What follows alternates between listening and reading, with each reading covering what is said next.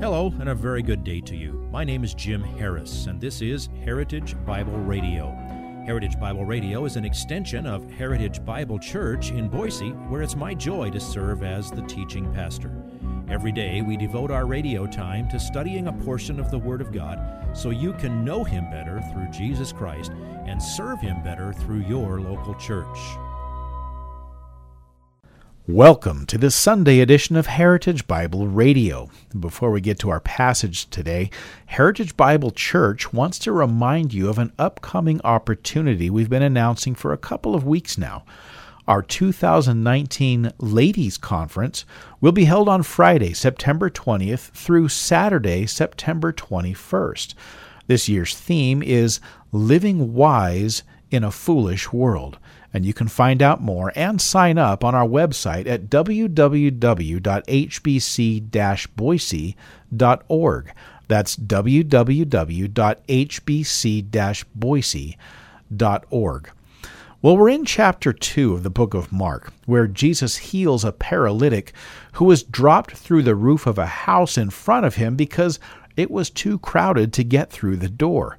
Now, Jesus used yet another opportunity to heal someone miraculously in order to declare his deity by declaring the man's sins forgiven. This was one of many clear declarations by Jesus that he was God and came and spoke with God's authority.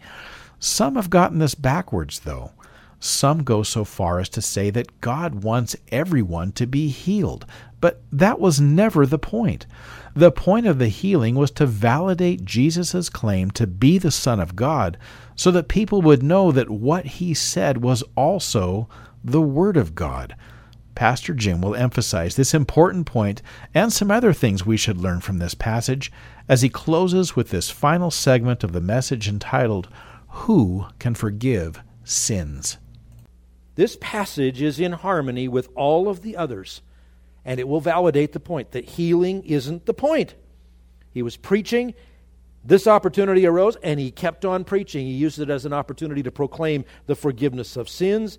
That gives you a good idea of what it was that he was probably preaching when he was speaking to them. He was saying things like what he'd said all along, repent, for the kingdom of heaven is at hand. He forgives the guy's sin, then he heals him to validate that he has the authority to forgive sins. So he made the claim, he backed it up, and he left the conclusions to be drawn by everyone who was present.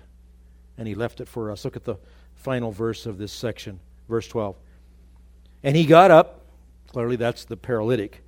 He got up and immediately picked up the pallet and went out in the sight of everyone, so that they were all amazed and were glorifying God, saying, We have never seen anything like this. It's an interesting word, amazed. It's a word that implies from its etymology that it's like they were beside themselves.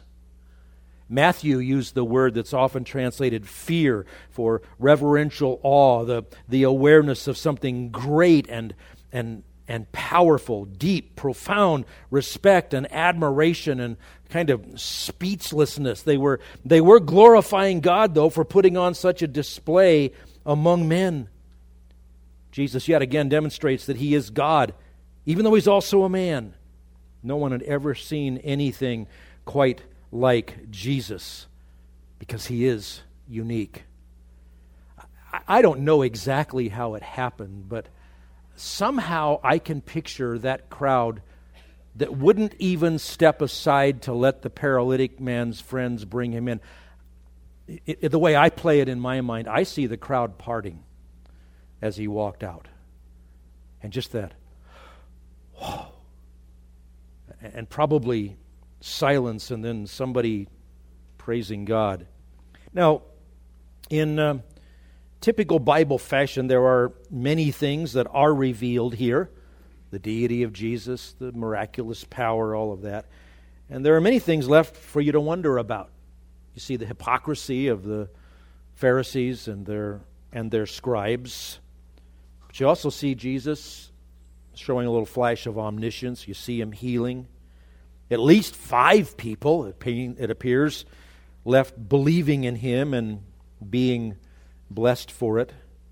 So many things aren't said.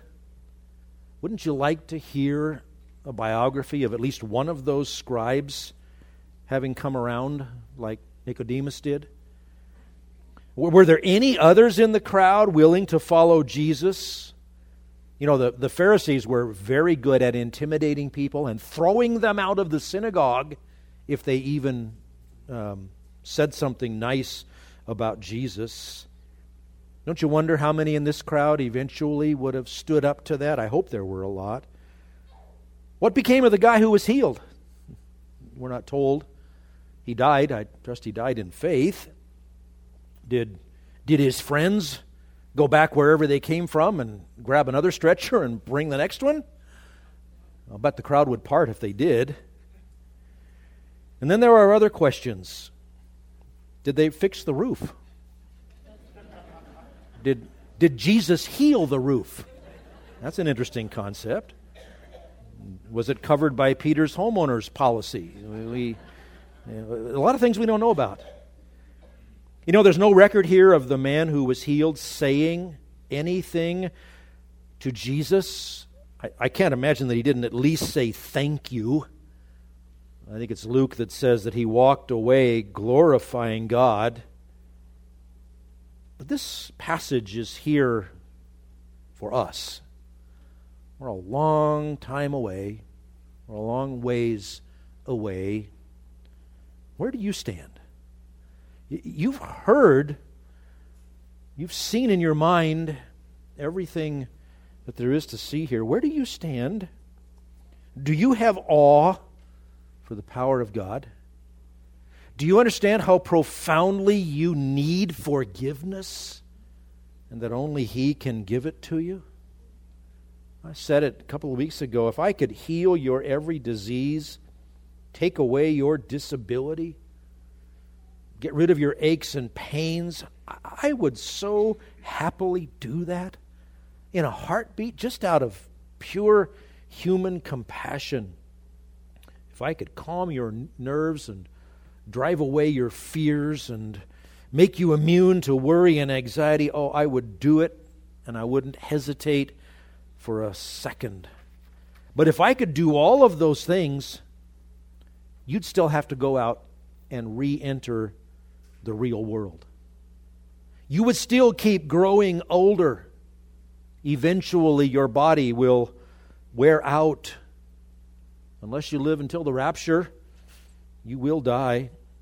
So the big question, the one that this text leads you to, is then what? When you die and you are faced with the reality of life after death, and there is judgment, and there is eternity, it won't matter if you've been temporarily relieved of pain and suffering right now unless you stand forgiven. Otherwise, the righteous, perfect, holy God, your Creator and Judge, must, by His own character, sentence you to the lake of fire and brimstone, to be tormented day and night forever and ever. There are only two outcomes. The paralyzed guy got the good one. He was forgiven.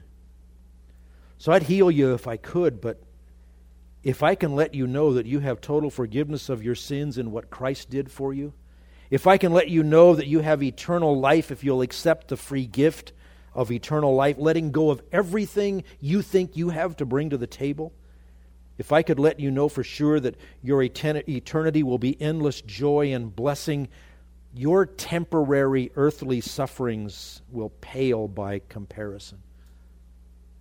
The point of this passage is not only who can forgive sins, but are your sins forgiven? Far better than seeking temporal relief. It's good, but far better is to be understanding that that's not the most important thing. Remember the Apostle Paul's autobiography in 2 Corinthians chapter 4, verses 17 and 18? He says, for momentary light affliction, referring to what he's gone through. Now, that's a euphemism. It wasn't momentary, and it wasn't light. He'd been stoned, left for dead. It was awful what he had gone through.